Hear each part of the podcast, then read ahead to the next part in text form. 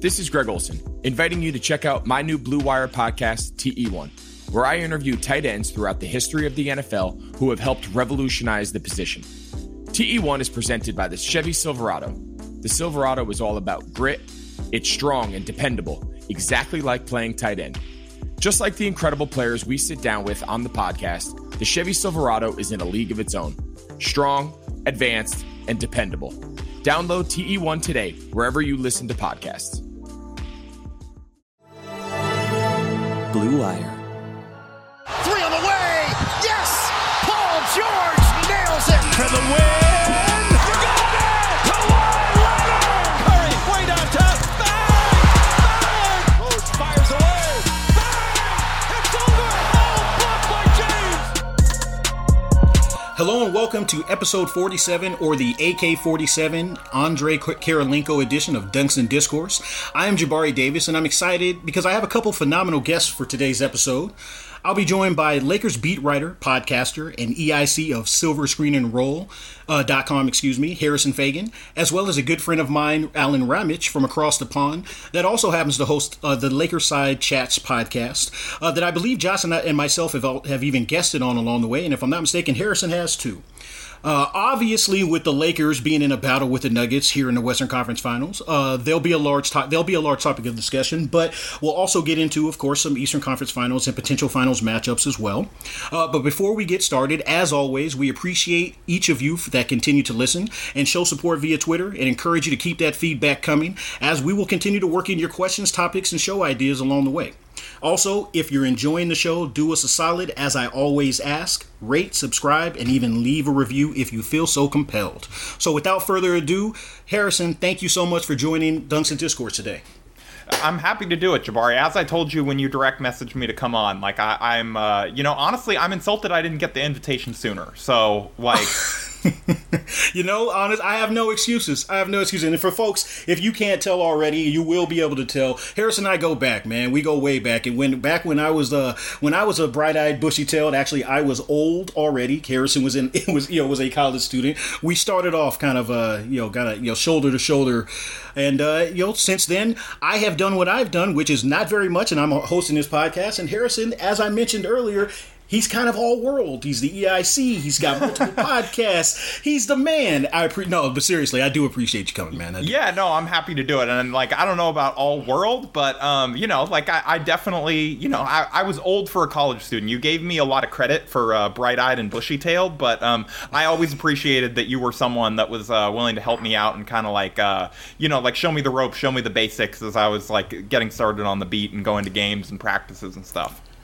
Harrison is being kind, so with that in mind, let me get your first thoughts on this series. Lakers are up 2-1. There are some folks that are saying, hey, they should be down 2-1. Then on the flip side, there are definitely other folks that are saying, well, you know what? If KCP knocks down that shot and a couple things bounce their way, they're up 3-0. Where do you sit on things? You know, I was actually thinking about that today. Like, it's fascinating. Like literally, like if KCP deserves credit. He played really well last night. Like, I don't want to turn him into some scapegoat for how the game went down. But like, if he makes that shot last night, then like, okay, the run doesn't stop. And like, are we having an entirely different conversation today about how the Lakers have completely demoralized the Nuggets at this point, being able to flip the switch like that in the fourth quarter? And like, when instead, like the Nuggets are talking post game about how they feel like they should be up 2-1.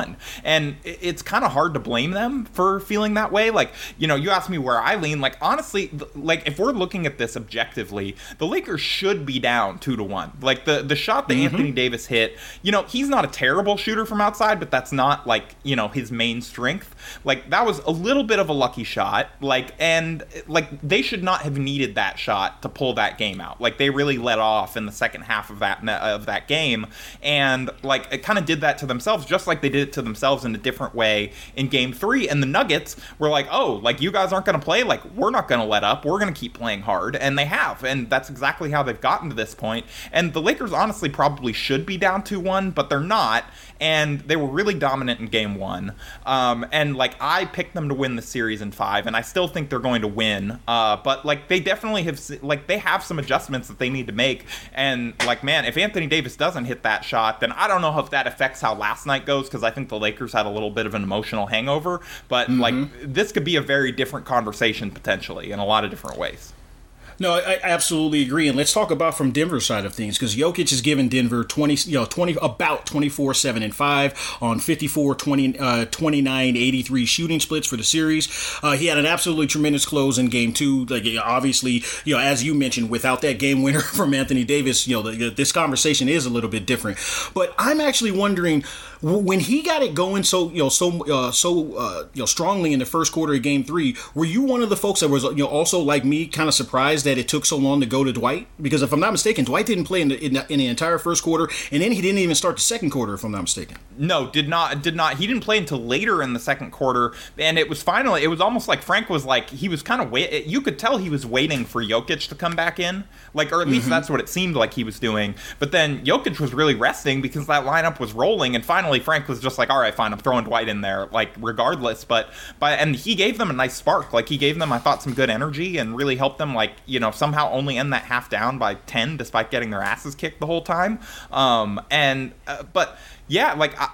think that this is something that obviously is going to be a big topic going into Game 4. And I think at this point, like, the fact that there are a couple things that make me think that they're going to start Dwight. Number one is, like, I think there's good reason to. As you mentioned, like, why are they not going to Dwight when Jokic is getting rolled? Like, he's clearly done the best job on him, even though I didn't think JaVale McGee played terribly yesterday. I thought he was actually, like, especially by his recent standards, he was actually pretty decent. But Dwight is clearly a better option there. And it's not just that, though. Like, it's also that Frank Vogel has basically admitted that Dwight is a better option there, like, outside of foul trouble, and said, like, he's admitted twice now on the record that he's considering starting Dwight, which is, like, pretty rare, especially during these playoffs, for him to admit that he's thinking about any type of move before he actually does it. And then also, like, for the fact, like, for a coach to admit in the middle of a playoff series that they're considering benching one of their starters, I think is pretty unusual, and, like, do it multiple times. So I think we know which way he wanted to go, and he just felt like he couldn't do it coming off of 2 straight wins is my guess. And now that they have a loss, I think he's been kind of given license to go ahead and start Dwight to start the next one. He's also started him in 2 of the 3 second halves in the series, which also makes me think that this is a matchup that he likes and that he, if all things being equal, would go to, and I'm guessing they will go to it tomorrow. Yeah, I'm going to keep it real with you. I would like to see, I hope it does happen. I hope he does make the adjustment. I can see, you know your logic on that, whereas, you know, you're up 2-0, you know, why make the change? But now you do kind of have license to, you know, to tinker with things and, you know, without hurting JaVale's feelings or hopefully without, you know, ruffling those feathers. Let's go ahead and slide it over to the AD topic because it's got to come up. I'm one that oftentimes I'm defending him like crazy on here. Josh likes to go at me because he knows it's a soft spot for me. I don't often admit it, but it is. There was a stat that was being thrown around there that he was 5 for 15 with Millsap defending him, and I was actually glad that you commented on it on the timeline where you said it kind of felt like that PJ Tucker stat that folks were going nuts over after one rough outing. Yes. Where do you stand on him? Because, like, folks will always look to exaggerate and kind of harp on things when it comes to the Lakers. And admittedly, I would have liked to see a better or a stronger effort, kind of across the board, not just from scoring, but across the board defensively and especially on the backboards. Following that Game 2. Crazy finish, but where do you sit on AD so far? Do you think he responds to that lackluster night, especially on the backboards? Yeah, so to answer that, I definitely think he will. Like, I think he took that fairly personally last night and definitely gave himself some blame for, like, rebounding poorly and said that he needs to be better. And, you know, I think that they'll probably be fairly unkind to him in whatever film session they, have tomorrow or whatever film session they had today. I'm sure they already, like, went over some film work and, like, that session was not really kind to him. Like, I actually have a theory on, like, why AD gets so much, like, I think hate, for lack of a better term, is, like, I think, like, he doesn't dominate in the ways that we traditionally associate with bigs dominating. Like, he's not a massive guy with a bunch of post moves like Jokic is and, like, great passes. Like, it's easy to see why, like, it's easy to see when Jokic is playing well. Like, with AD, like, and then, or, like, he's also not, like, some stretch big that's, like, running around the perimeter, like, bombing threes or, like, you know, hitting fadeaways, like, all the time. You know, his mid-range has been good during the playoffs, but that's not, like, his bread and butter necessarily. Like, I think that a lot of the times, it's interesting, one of the things that I would talk with people about as we were watching games early on, because, like, of course I had watched AD before he was a Laker, but it's different when you're watching them every single game.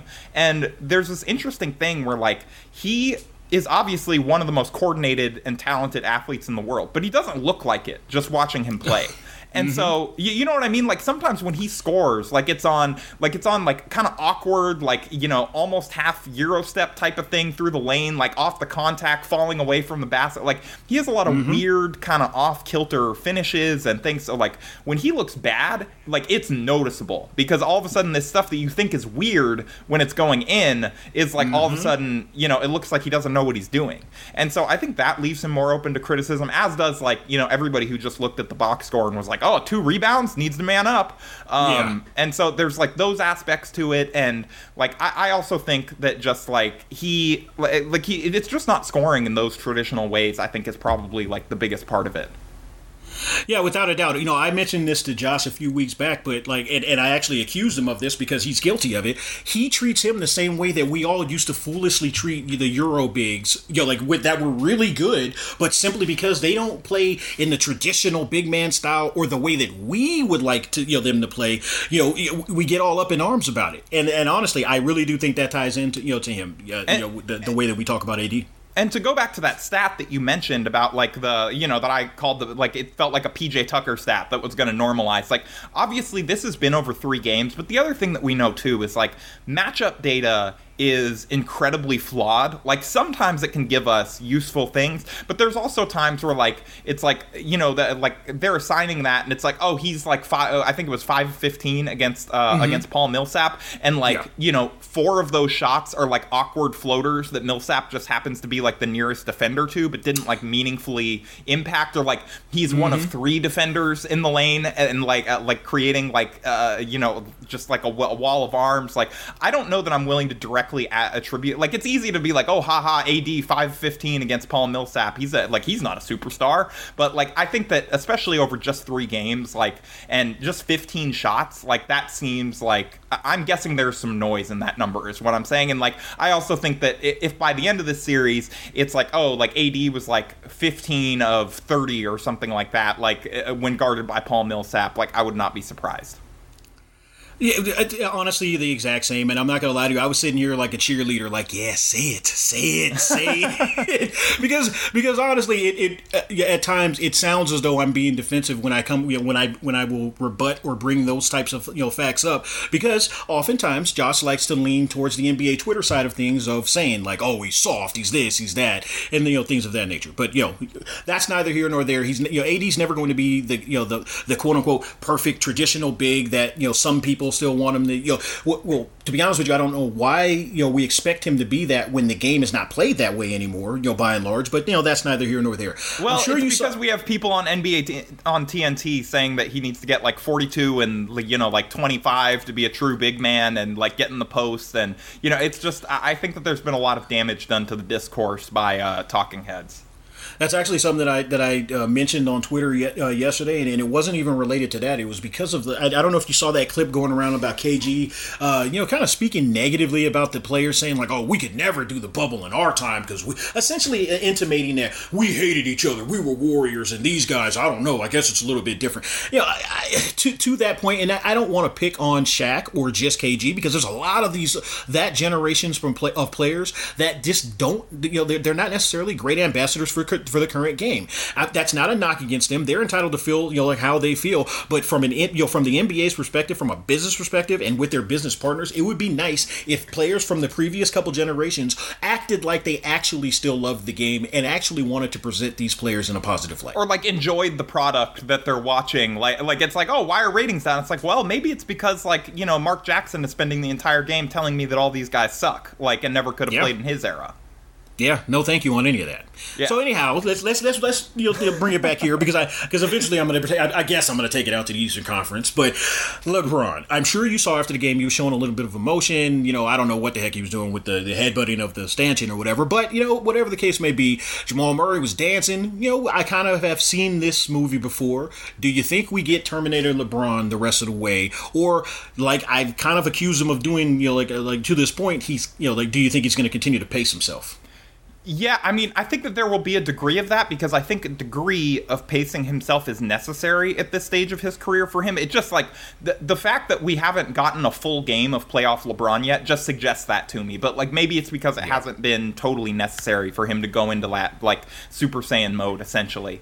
But like I do think that we will get a better LeBron in Game 4. But you know, with that said, I also thought that we'd get a better LeBron in Game 3 than we got because I was like, well, he played pretty mediocre in Game 2. Like, he wasn't bad. You know, he got his numbers, but he wasn't, like, if you watch the game, you could tell that he was settling for too many jumpers. Like, there were some issues with the way that he played. And they're like, well, he'll be better, you know, in Game 3. And statistically, he was, but it was mostly during that fourth quarter. And, like, he ends up with the triple-double. He has, like, some, like, absurd stat line or whatever. But it's like, if you watch that game, it's like he didn't look any more engaged for the majority of it until the fourth quarter than any of those other guys did. And, yeah, I mean, you have... Like, I think that some of it is, like, the Lakers need him to matchup hunt a little bit more. I think, like, really trying to force the issue and get that switch onto Jokic, get switches onto Michael Porter Jr. or, you know, like, really just try and get, like, some type of mismatch for him to take advantage of and make it easier for him to access that playoff LeBron mode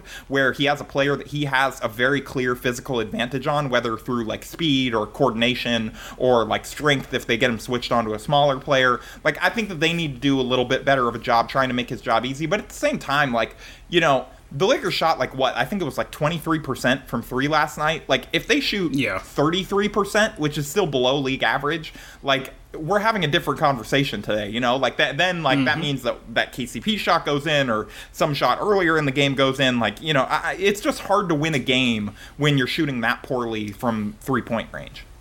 It's cliche, but it actually is one of those ones that's accurate. It's a make or miss league. In Game 2, they made a lot of those shots. Those in between shots are those like it went in type shots. And in Game 3, they didn't. You know, so like you, it's good. It is good to maintain that perspective. Let's go ahead and swing it out to the Eastern Conference because obviously, you know, selfishly and self-serving, you know, we've got some eventual finals matchups to consider. Yeah, Boston looked like a completely different squad with Hayward back, and I mean, obviously that you know that's somewhat to be expected, but essentially. It meant that you know Miami could no longer key in on Kemba and Tatum quite as much, and you know it just kind of freed everybody up. Even if Hayward didn't put up big numbers, what are your thoughts on that matchup? Did you who did you have going in, and who do you have at this stage? So I believe, I mean, we did a bracket challenge like before the playoffs, and I did not pick the Heat to advance past the Bucks. So like I think originally I had the Bucks in this series, but they are not there. And I actually I picked the Heat going in because I think that like I just like that they have like a blend of veterans, and like I think that they have a better coach. I think that they have more guys who are like ready for this stage. Like I felt like we saw Kemba starting to slow down a little bit in the previous series, like as like the playoffs went along, and you know like especially against Toronto, he really seemed to wear down by the end of that, and they were able to get it done. But as you said, like Hayward, you know, it's kind of like what we were talking about with LeBron a second ago. Like anything that takes a little bit of pressure off of him and makes that easier, like in Kemba's case and like for this team, like I think we'll, you know, maybe he's going to be able to play a little bit better, and like that should help him. But I still like I'm going to stand by picking Miami. Like I don't know, I believe they're playing right now or soon. Just about. Yeah, so, like, I mean, this could look really dumb by the time that this goes up. But, like, I still really like Miami in the series. Just, I think that they're more ready for this stage and whatever. I think Boston is still probably, like, a year away with their core. I was of the same opinion. I went into the series and I said Miami. I think I said Miami at 6 even, whether it was 6 or 7, but I definitely did. I don't feel quite as confidently about it now that Hayward's back because I, you know, part of him being out was the, you know, that was factored in. You know, the fact that you know, he's out, and even if he does come back, how much of an impact can he have? Well, obviously he did show that he can have a quality. Or we also impact. Thought that he might leave for, you know, like the birth of his child, like that he might leave again, even if he did get healthy. But then he ended up deciding not to do that. I guess, like, it must have been that when he said that, like, they didn't think that they were actually going to have, like, a chance to go to the finals on the line. And then it's like, once that was here, it's like, well, like, honey, yeah, like, we have two other kids. It's not the first. Yeah. You'll be all right. You know, you've already been through this. It's like, you got this. You have plenty of practice. Exactly. All right, so I'm going to throw a couple quick ones at you. What would be the best finals matchup? You know, so, like, best, I think, like, are we talking, like, from a narrative, like, storylines perspective? Because then it's easily Boston, because can you imagine, like how, like, you know, you grew up a Lakers fan, like, I grew up a Lakers fan. Can you imagine, like, telling, you know, like, high school you that the Lakers have a chance to tie Boston in banners by beating Boston in the finals, and, like, the double gut punch to Celtics fans that would be? Like, I mean, for me personally, like, you know, Lakers-Boston would be great. But, like, on the flip side of that, like, I think that, you know, I think that Lakers would be a more exciting basketball matchup. Like, you just, like, you know, you got Bam versus AD, like, another kind of stylistic, like, interesting clash like we kind of have in this series. You know, like, Jimmy versus LeBron isn't quite the same thing because they probably wouldn't be guarding each other a ton. But, like, it's two superstar wings, like, that really drive their teammates hard in different ways. And, you know, like, are two, like, fairly, you know, Jimmy is not on LeBron's level, but, like, two stars in this league for sure. Like, I would definitely be more intrigued to watch Miami versus LA, but, like, you know, from a storylines perspective, Boston versus LA is, like, almost like you'd throw it out if somebody pitched it at the end of this movie that, like, this season has been. Yeah, without a doubt. All right, so now let me get the matchup you think we'll wind up getting and a prediction so that everybody can talk shit on the timeline if you're wrong. I think we are going to get Heat Lakers. I'm still fairly confident that Miami is going to, like, figure this out. And again, this could look dumb by the time that tonight's game is over, but I think Miami is going to get this series done. And I do think that it will be the Lakers in the finals. I picked them in 5 before the series. I'm sticking with that. Like, I think there's some clear adjustments that we already talked about that they can make. So I think those two teams are going to end up in the finals. And then, like, look, I can't pick against LA at that stage. Like, I think they're going to get this done. And I do think that they're going to win a title this year. Yeah, you'd get kicked out of LA if you want. Yeah, like, I don't think, like, if I'm before the finals, like, before they're even there and I'm picking against them, I'm like, I think I'm going to get run out of town. But also, like, I genuinely believe it. Like, I think they are going to, like, I think they're going to win a ring this year. We're on the same page. I've been telling Josh that. He sounds like he's starting to believe me, but also we'll see how tomorrow night's game goes as well. Yeah, I don't know. Paul Millsap may be the answer against Anthony Davis, you know. Paul Millsap, finals MVP, baby. That's right. All right, Harrison, thanks so much for joining today. It's always nice to catch up. It's been far too long, and you will not have to wait that long for the next invitation. Can you let the folks know where to find you and about both shows that you host? Yeah, so you can find me on Twitter at HMFAIGEN, at HMFagan. I'm going by Playoff Faigen right now because I have activated playoff mode. And then you can find all of my work on silverscreenandroll.com, and then I host the Silver Screen and Roll podcast one day a week. And then, like, you know, like, I occasionally pop up on Locked On Lakers and whatever, but, like, Anthony doesn't pay me for that anymore, so I can only throw him it for free like so many times. Fair enough. And, you know, no joke, guys, make sure you follow this guy. Make sure that you interact with him. Great follow, great dude. Like I said, I've known him for a while, and I appreciate your time. I appreciate it, Jabari. No, without a doubt. All right, so we will be right back after the quick message from our sponsors with Alen Ramić. Even though sports had a break, your business didn't. You have to keep moving, and that makes hiring more important than ever. Indeed is here to help. Indeed.com is the #1 job site in the world because Indeed gets you to the best people fast. Unlike other sites, Indeed gives you full control and payment flexibility over your hiring. You only pay for what you need. You can pause your account at any time, and there are no long-term contracts.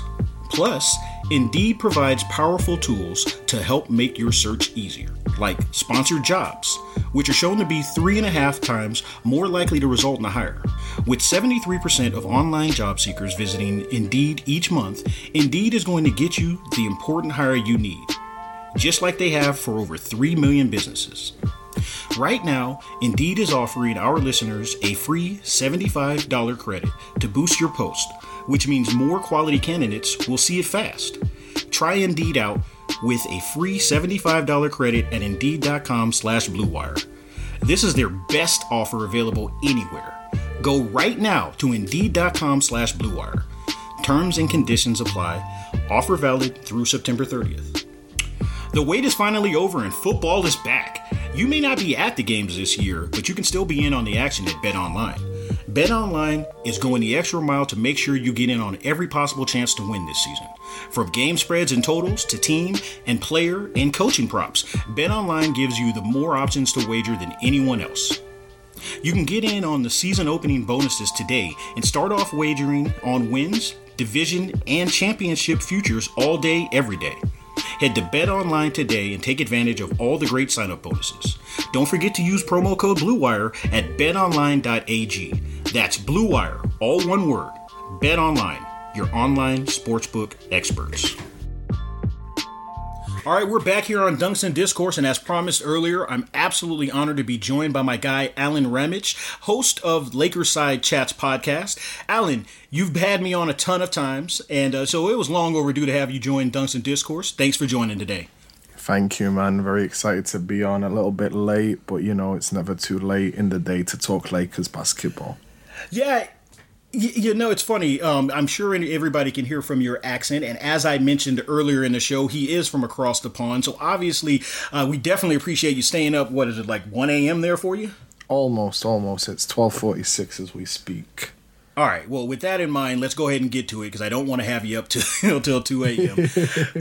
Yeah, look, yeah, you're the host of the Lakerside Chats. We're going to talk about some Lakers. So, folks, yes, that's right. The show continues to be a Laker-centric show. If there are one of four teams left, y'all knew that. And with me at the helm, y'all knew what we were going to talk about.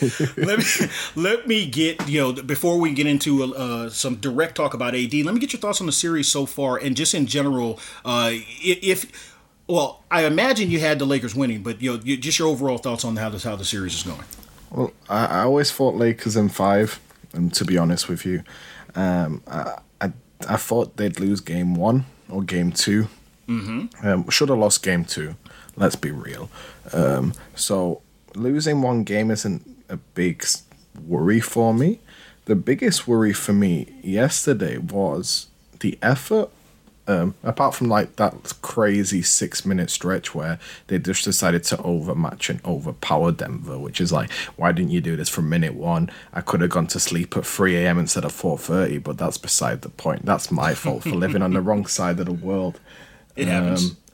But in all seriousness, though, a really fun series. Denver are awesome. They really are. You know, Jokic is...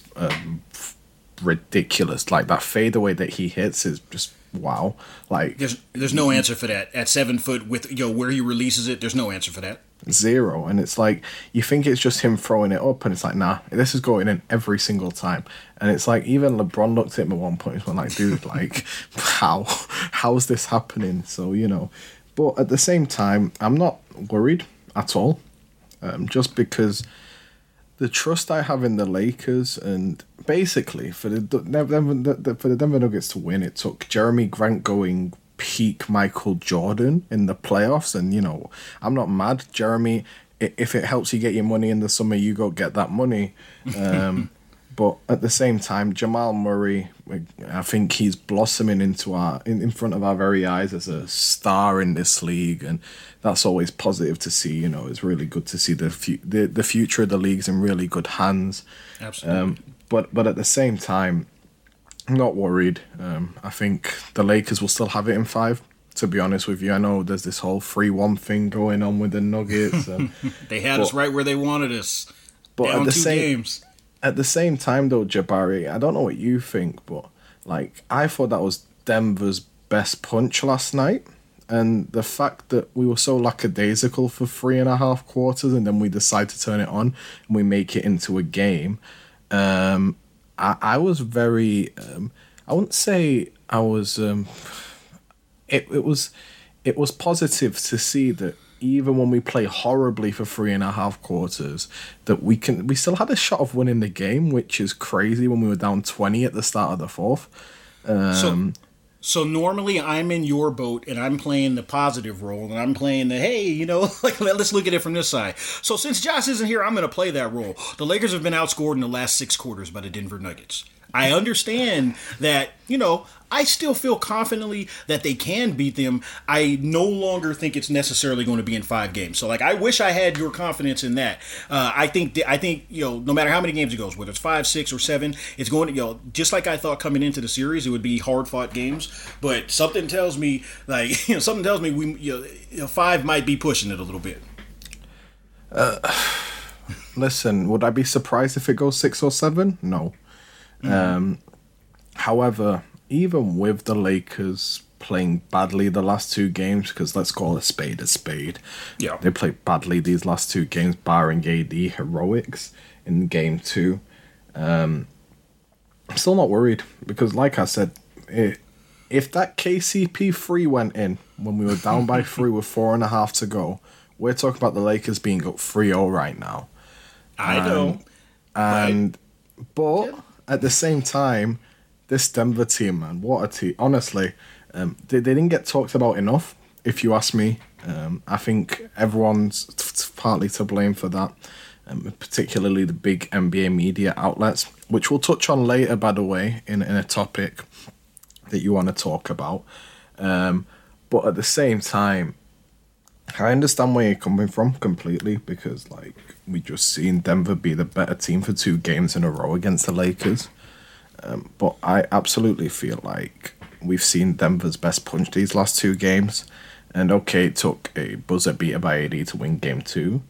But at the same time, like, when the 2 best players in the series are on the same team, and hopefully we get this KCP still, because I think KCP's probably been the most underrated player the past, well, let's say, ever since that 5-game stretch, since the Lakers Twitter bullied him into being awesome. So shout out to Lakers Twitter for that, and shout out to KCP's. Shout out to Lakers Twitter for being ridiculous. And shout out to KCP's burner account. It is definitely the best thing about Twitter. Like, I'm sure you follow it as well. I do, but all right. So, but you know what? Since we're on the topic of you know, the Twitter talk, I'm sure you saw some of that AD legacy talk. And to be honest with you, it's silly and meaningless to me, especially to the current reality. It doesn't matter what the history bucks will ultimately say about him because he's not done with the current run he's on. I'm interested if am I alone in being annoyed by all the premature talk? I recognize it could just be me being old and crabby, but when it comes to legacy talk, you know, so prematurely, I just feel like it's crazy. Well, I think in this crazy 2020 that we live in, I think these debates are happening more than what they would, let's say, if it was just a regular playoffs. And while I agree with your sentiment, I feel like you said, there's a lot of basketball still to play. I think AD's stretch so far, barring this past game 3, I think maybe 1 game against the Houston Rockets where I didn't think he was great. I think this whole playoff, honestly, I wouldn't be surprised if people put AD as the best player in the playoffs so far. That's how good I think AD's been. But like you said, I can't put him up there as being in this pantheon with Dirk, with KG, with Duncan, until he finishes it off, to be frank with you. Like, even Dirk had question marks around him until he won that title in 2011. Like, you know, you got to win that ring first, and then we can put you into that pantheon of great. Because I think he will get there. Don't get me wrong. You know how highly I think of Anthony Davis. But at the same time, I think we need to slow the roll down. We need to let him get to an NBA Finals first before we anoint him as being, like, better than Tim Duncan or anything. I'm going to keep it 100% real with you. It's absolutely asinine. Even if they win this year, it's a stupid conversation. I'm going to be straight up about it. It's a stupid conversation. The guy's 7 years into his career. Though, you know, those guys have already been. They're done. They're already Hall of Famers. They, you know, we saw their entire stretch. This is where I will actually be that guy where I'm saying, like, no, stop saying this dumb shit on Twitter because it's just crazy to me. Okay, but I'll be very specific about it. The reason why you don't want to do that after game 2 is because after game 3, when he doesn't perform, then now is he terrible again? No, he's not done. That's all. That's all I'm saying. No, I agree with you on that completely. Like, it's that thing of like, it's this recency bias where everything we last saw is what people think it is. Mm-hmm. And we've had plenty of debates about this where like people don't look at the whole picture anymore. And I think that's the biggest problem when it comes to debates like this, just purely because, like, mm-hmm. I think we both agree AD is ridiculous. Like, being able to watch him on a nightly basis play for the team that you support and you grew up supporting is, you know, it's like Rob Pelinka said in his press conference about KCP. It's like bread falling from heaven. It's really actual manna from heaven, and precisely and not just a Trojan horse. But you know what? I love KCP now, so I'm gonna let that go.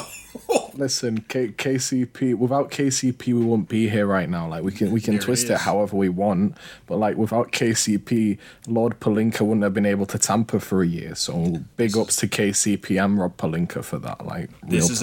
This is accurate. And no matter what, this is my obligatory. I don't care if everybody disagrees. Thank you, Magic. I understand we don't like the way it ended, but thank you as well. So keeping it going, because yo, honestly, by this stage in the episode, if there are people still listening, they got to be Lakers fans. So let's do this. I asked Harrison about this earlier, so I'm interested in your thoughts on it. Regardless of the way things turn out this year, can you think of a few guys the Lakers should be targeting or at least interested in moving forward with an ultimate pairing with AD in mind? So with AD, I know there's been quite a bit of chatter about Victor Oladipo. That's a guy who I feel like if you can nurse back to full health, I think having him as your third option now with LeBron and AD is really tantalizing, because I feel like that's a guy who's an awesome perimeter defender, a guy who you can trust to hit down a big shot, is athletically very gifted, even though we didn't see it much in a bubble. Like, people forget that he was still coming back from injury. So that was very much like he wasn't ready. So, but you know, big props to him for even trying to play.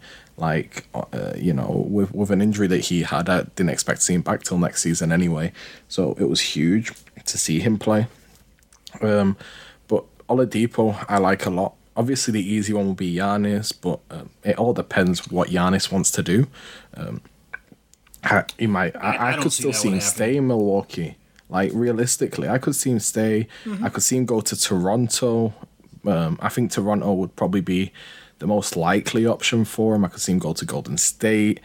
God forbid he goes to Dallas. I'll say that straight up. Please, God, don't let him go to Dallas. That would be a monster.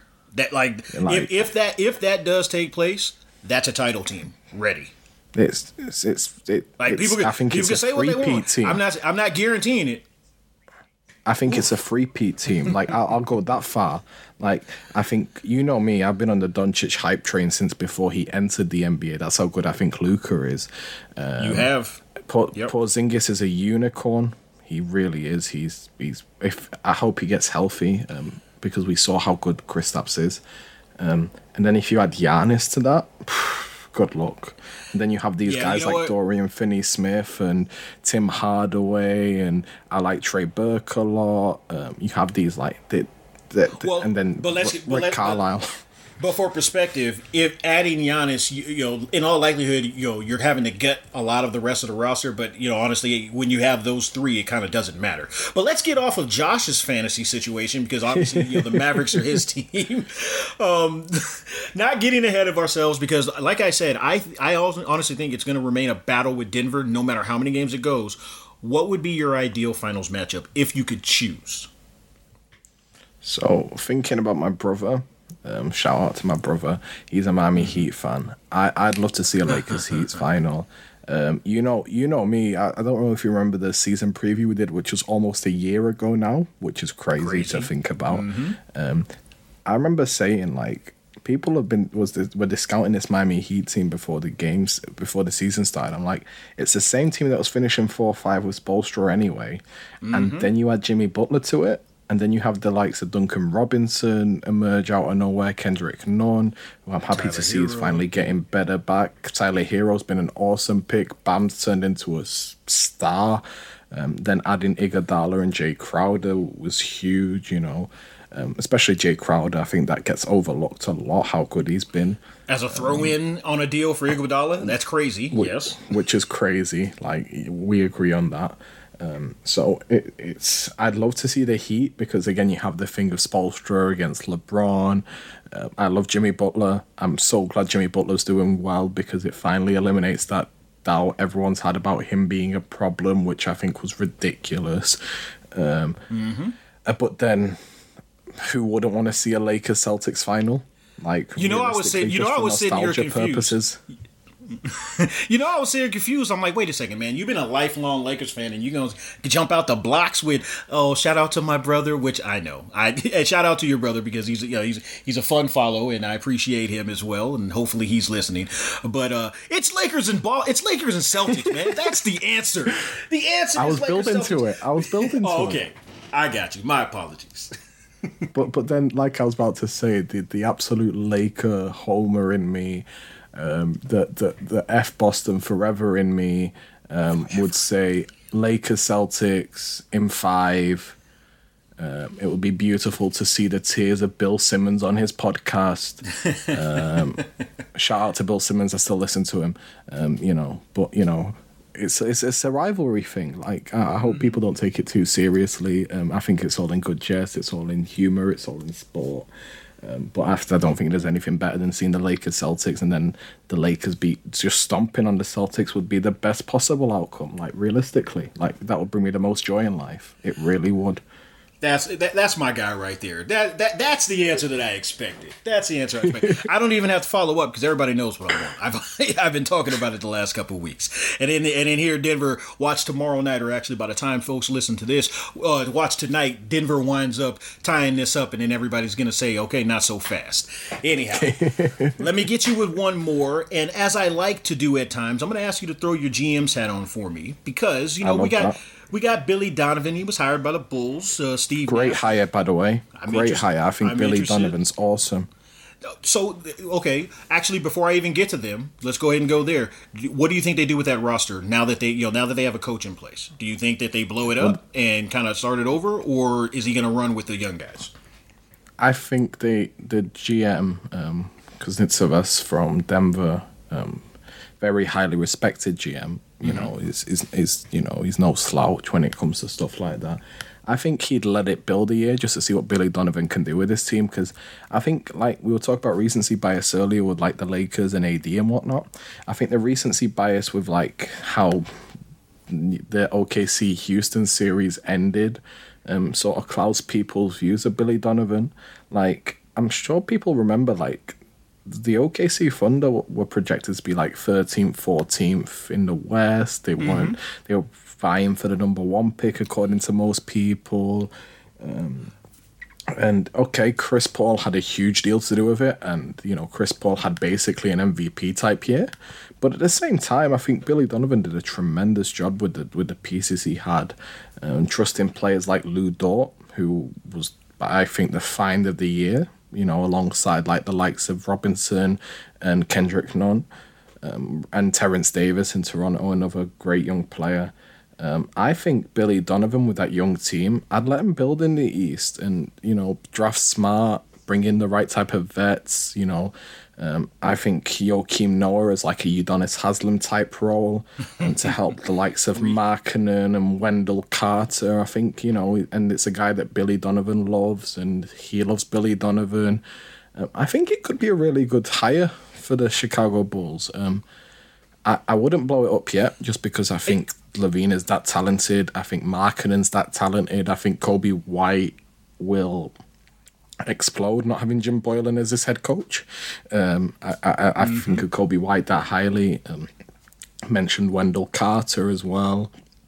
They have some really interesting pieces. I wouldn't blow it up just yet if I was Chicago. I'd let this young core grow and see what happens. Not obviously not going to attract any big superstars, but when did they attract big superstars in the past 20 years? Yeah, it hasn't happened, and I'm going to keep it real with you. I've always been straight up about Billy Donovan. While I don't see him as the guy that's going to be a championship level coach, that's going to get you to that next level. I actually think that is. I agree with you. I think it's a great fit for him to play with those younger players, specifically, you know, continuing, you know, and continuing to develop those guys as well. I would not be shocked whatsoever if look. I'm not expecting him to be, you know, have the type of miracle turnaround where, you know, we're talking about 50 wins, but it would not shock me to, you know, for them to have double a double digit win increase next year, simply because it's I do think it's just a better fit from a coaching and players perspective. So I wouldn't be surprised if they made the playoffs in the East, because 35 wins makes the playoffs in the East. I could see them getting to 35, 36 wins easily if everything clicks. Exactly. I really could. Yeah, and especially if those guys could finally, especially marketing, could stay healthy. But let me get you to keep that GM's hat on. Let's go to New Orleans. They got a bit of an unbalanced roster. They've got vets that can contribute alongside rookies, as well as with guys that are trying to earn that second deal. So really, while I looked at it on paper heading in and said, they've got a lot of pieces there, I kind of anticipated them, making some moves. I guess, the pandemic and everything, obviously, that, and actually, obviously, the pandemic came, after the trading deadline, but just kind of how the way the season went with Zion being out, maybe they, it was a wait and see situation, but throw on your GM hat. Let me know, what would you do with that roster in terms of, just like a big swing or, tweaks? And then what coach would you like for that roster? I'll start with the coach. Okay. It's a guy who I really respect a lot. I really like a lot. A guy who we've seen overperform with youth that, that with young prospects that weren't highly heralded. Kenny Atkinson, I think he'd be the perfect fit for this roster. The type of basketball he played with Brooklyn, obviously, before they got Kyrie and KD, I think was phenomenal. He's a guy who we've seen he can develop young talent. And then you look at that roster in New Orleans where you have Brandon Ingram, who's an all-star now, who, Lakers Twitter, I know it's easy to go back to Lakers and stuff because most of this team is full of young Lakers. But seeing Brandon Ingram develop into an all-star was awesome this year. It really was. It really was. Zion, in his 25 games, I think he's special, man. And I was on the Zion hype train as well. People were. Mm-hmm. I just hope he gets to stay healthy, because I think if he stays healthy, and I know it's an if right now, I think that kid has the potential to be the face of the NBA with Luka Doncic for the next 15 years. That's how good I think Zion Williams is. If his body permits it, I agree with you. I just don't know if it's going to, and that's not me wishing doom on anybody, because obviously I love the NBA and I want everybody to stay healthy, get paid, play well, do all of those things. Precisely. But yeah, part of me is a little bit worried. All right, let me quickly, because I got three more. Let me quickly go to you. What about Indiana? Let me get your coach, because we've heard, Mike D'Antoni's name, we've heard Becky Hammond's name, we've heard recently Chauncey Billups' name thrown out there as well, amongst others, as well as, so your coach, as well as what would you do with the Oladipo situation? Would you re-up with him, or would you, let him, find greener pastures? So, first of all, my coach would be Mark Jackson, and his assistants would be Reggie Miller and Chris Webber, just to get him off my TV. Don't do this to Indiana fans. Don't do that to them. I'm just joking. I'm not though. I would absolutely do that. Just to say, I think the wider NBA world would love me for it. But at the same time, I'm gonna keep it real with you. Jeff Van Gundy's not any better than those guys, and I know we love and respect Jeff, but he's right there in that same mix. Anyhow, I'll get off of them. Who would you actually choose? The Indiana one's difficult, because I don't think they should have fired Nick McMillan in the first place. I don't get what they expected. They had a hurt Oladipo, a hurt T.J. Warren towards the end, no Domantas Sabonis. And they were coming up against the Heat, who we've seen now, knocked out the Bucks. They're a legit championship team. What did you expect? You were missing basically your three best players and Jeremy Lamb. I didn't mention Jeremy Lamb there, who was an integral piece to this outfit. Nate McMillan should not have been fired, straight up. To be honest with you, no arguments here.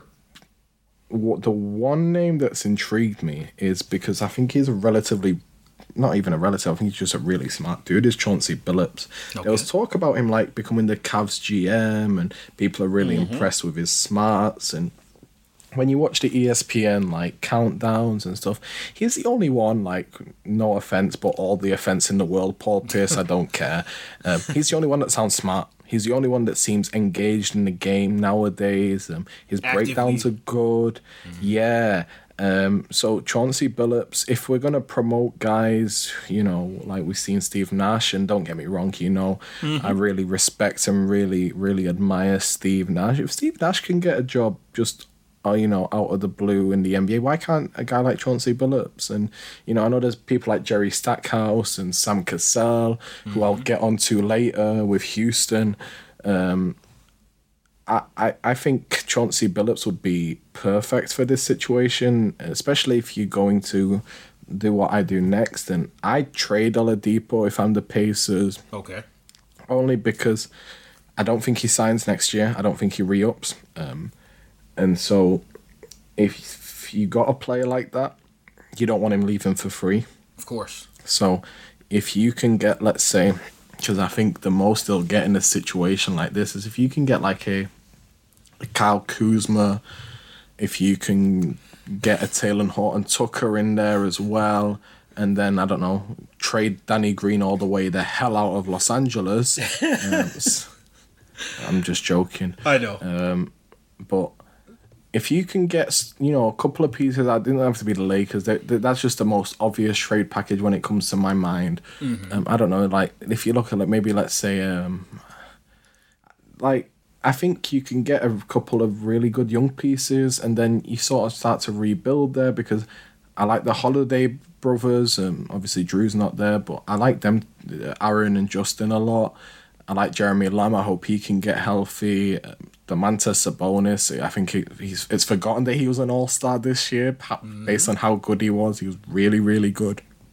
I like Miles Turner. I don't like him as your first big. I think as your second big, I think it's a luxury to have a player that good behind Sabonis. And TJ Warren, like, I think him and Devin Booker were the stories of the regular bubble season, like how good they were until obviously TJ got injured.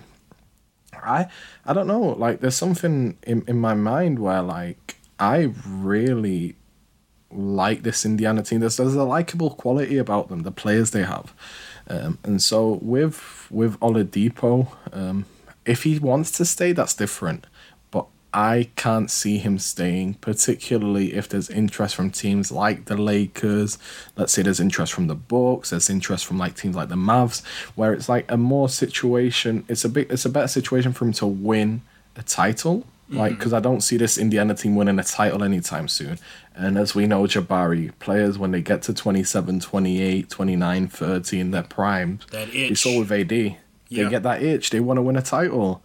And as nice as it is playing for a team like Indiana, you know, the history there, I think people forget just how big basketball is in that state and how much they value it and how much they love their Pacers. I don't think that'll be enough to keep a player like Oladipo there with no championship aspirations. I really don't. I mean, time's going to tell, but like you, I'm probably of the same mindset that if he's, you know, and particularly if he's not looking to re-up, then you have to move him. I know that, you know, that there are some people of the opinion of like, no, just ride it out and, you know, and at least attempt. But, you know, like you, I agree. You can't allow, especially in a market like that, you can't allow talent to just, you know, to just walk. You have to get something back for him. That's a bad precedent. Yeah, it sets a bad precedent for a small market team. Yeah, exactly, and again, it's just not. So Kevin Pritchard is smart enough to know better. So I would imagine, you know, all types of different scenarios are being discussed. All right, let me go ahead and just wrap it with this one because this is going to be the fun one. Let's go to the Harden Express in Houston. You're the GM. Maybe you're not going to be there for a long time, but right now you are. You are Daryl Morey. Do you look? Yes. Do you go ahead and break it up? And before you answer that, consider this. I think if they break it up, that means Harden is gone and not Westbrook, because I don't see anybody taking that Westbrook deal, specifically because I don't see them having enough assets to package with Westbrook to make it enticing. So do you break it up? And, you know, where do you go for coach, even though you technically still have a guy that's there? Oh, no. Actually, no, it's already official. He's gone. So, D'Antoni's gone. Yeah, he's officially gone. I think there's a team stupid enough to take Westbrook. I say stupid enough, like Westbrook's a horrible player. He's not. He just isn't worth $41 million. Like 41, let's be 44, real about and 44. Come on, man. Like that. Like I gotta be honest. He's not worth that money. But he's a good player still. Like he's not worth like any. He's not anywhere near. I think he's a $12 to $15 million a year player now. But you know it's Russell Westbrook, so he's not going to get that money. Like realistically, but I think a team. I think we all think it, and I think the New York Knicks would trade for him because James Dolan is stupid. Yikes. Do you disagree with me? I mean, okay, so here's the deal. Two things can both be true. That might be the case, but they have to hope that Leon Rose and those guys are not, because that's why they were just hired. Now, it hurts me. If James Dolan, me. I'm sorry, just being facetious about that. To speak, I was just about to say sorry to interrupt, but if James Dolan says that Leon Rose, we're getting Russell Westbrook. Leon Rose has no say in it. Like, let's be real. Like, oh my goodness, this is James Dolan's rodeo. Yeah, that is 100% true, but you know, honestly, maybe it's just me being hopeful for Knicks fans that this is not going to continue to be the case. And what I was going to say is, it pains me to say these things about Westbrook because I have been a Westbrook fan. Like I love Russ. So have I. But I'm and like you, I'm in favor of guys getting their money. Like I don't want him to not make his money. But the biggest problem that I have that I think is going to be the case with teams with him moving forward is she should be in the $10 to $15 million range in terms of like that type of player. I'm not talking about taking his money away, but he's never going to accept that type of role. No. So that is the reason why I wouldn't. But you know what? You may be right. It might end up taking place. But okay. So what about coaching for coaching for Houston, if they're able to, whether they're able to make a deal or not? Well, if I was Daryl Morey, I'd blow it up, like straight up, like trade everyone, start from scratch. I think you could get a really, really good trade haul from someone for Harden, because you know I think we forget, like in this really, really boring, horrible offensive system that they play, James Harden is still a top 5 player in this league. Like he is. And I think he's gotten better defensively. I think he's more engaged now. It's no longer a gimme when Harden guards you that you're going to score. He's a really good post defender. Like I was, in the Lakers series, I was really surprised by how good he was in the post defensively. So shout out to James Harden, man. He really, I think, as you know, I've always been a fan of Harden and Westbrook. So it's, I wouldn't say it pains me, but like we're in the same boat when it comes to Russ. Like, it's sad not to see him at that MVP level anymore. It really is. It is. But saying that, the coach that I would go for is Jeff Van Gundy. No, I'm joking. Get them all off that commentary. Let me listen to Stan all day with Kevin Harlan and Doris Burke. That's what I'd have. That would be like my ideal commentary pairing. Or Mike Breen. We can rotate Mike Breen with Kevin Harlan. Like, I'd be good with both of those. Absolutely. So, but if I was Houston, I'd go with someone like Sam Cassell. I think that's a guy who should have probably got a head coaching opportunity by now, if we're honest about it. Is a guy who players seem to really love whenever they've been coached by him. I think is a guy who's very well respected. Obviously, it pains me to say because of his Celtics and affiliations and whatnot. But, Celtics, Clippers, Timberwolves, all the Clippers. Listen, the Clippers don't even hit my radar. Like they're irrelevant. Like get to a conference finals and then we'll talk about the Clippers. Like I'm coming for all the smoke with the Clippers. Like. Do your job first, and then we'll talk about you as a serious contender. Like Steve Ballmer, you can pay off enough people as journalists, but you can't pay off your players from creating dissension within the changing room. Like, we are officially bringing NBA Twitter to Dunks and Discourse. Okay. Listen, it needed to be said. But I say that to say this. I think Sam Cassell would be a really good coach based on what's been reported about him. I think he's a guy who obviously has history in Houston, was with the championship winning teams. I think he's a guy who'd be very well respected even if James Harden stayed. Because I don't think they would trade Harden. I don't think that will ever happen. I don't think it's going to happen. As cheap as Fatita is, I honestly do not believe that he'd ever consider trading James Harden, especially his peak. because I think James Harden's still got a good few years left at this level. So I wouldn't be worried about that. If I was a Houston fan, I was just saying hypothetically I'd blow it up. But I'd go for Sam Cassell and let him build, like, I don't know, Sam Cassell or Ty Lue. That would be my two guys, but I'm leaning more towards Sam Cassell because I think it'll be more of a rebuild type job. Whereas I think Ty Lue, would be, I know we've not touched on Philadelphia or anything. I think Ty Lue would be perfect in Philly with Simmons and Embiid. So that's why I'd go Cassell over Lue in this situation. I'm not going to lie to you. I love the idea of Cassell. I would of course hate it if they were blew it up and then he got the gig, because then I would have the opportunity to point out the juxtaposition of of the opportunity that Nash got compared to the opportunities that guys like Sam Cassell get. But I'm going to keep my fingers crossed and say I hope that does not take place. You know my opinions on that on matters like that, Jabari. I make my feelings very clear. As a white man, the opportunity that a white man gets is ridiculous compared to a black man in the NBA, especially in the coaching levels. I think the fact that Jerry Stackhouse didn't get a job, that he had to go to Vanderbilt to be a head coach, is ridiculous. Luke Walton's a coach in the NBA, and I love Luke as a person, but I think he's proven that he's not a great NBA head coach. Mike D'Antoni, I really like, but at the same time, like, how many times do you have to watch Mike D'Antoni fail in the playoffs before we realize you're not going to win a championship with the way that Mike D'Antoni plays basketball? Like, that's just me. It's always like the mystery box for some reason with Mike D'Antoni. I'll just keep it there. It's always like the mystery box. Like, people are like, I've seen this movie 10 times, but maybe the 11th time it's going to end differently. Good luck with that. All right, from your lips to the basketball guy's ears with all of those scenarios. Alan, I really appreciate you joining us this week. It's really good, and it's always a great time talking hoops with you. And again, thank you so much for always having me. It was good to return the favor. Can you let the folks know where they can find you, where they can find all of your material, including your podcast?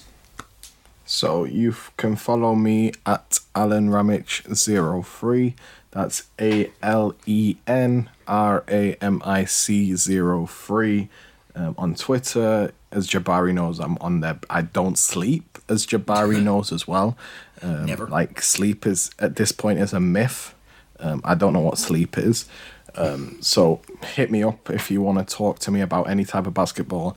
I have a podcast called the Lakerside Chats, which I've been doing for about over a year now. It's been a really fun thing getting to talk to people like Jabari, Harrison as well. Your previous, guest, and it's been humbling to talk to the likes of you, Aaron Lasswell, Harrison, Pete Zayas. I can just go on and on with the names. I know it's an NBA podcast, but I do have to plug that. I do NFL podcasts as well. Plug it. So it's all on there on my Twitter.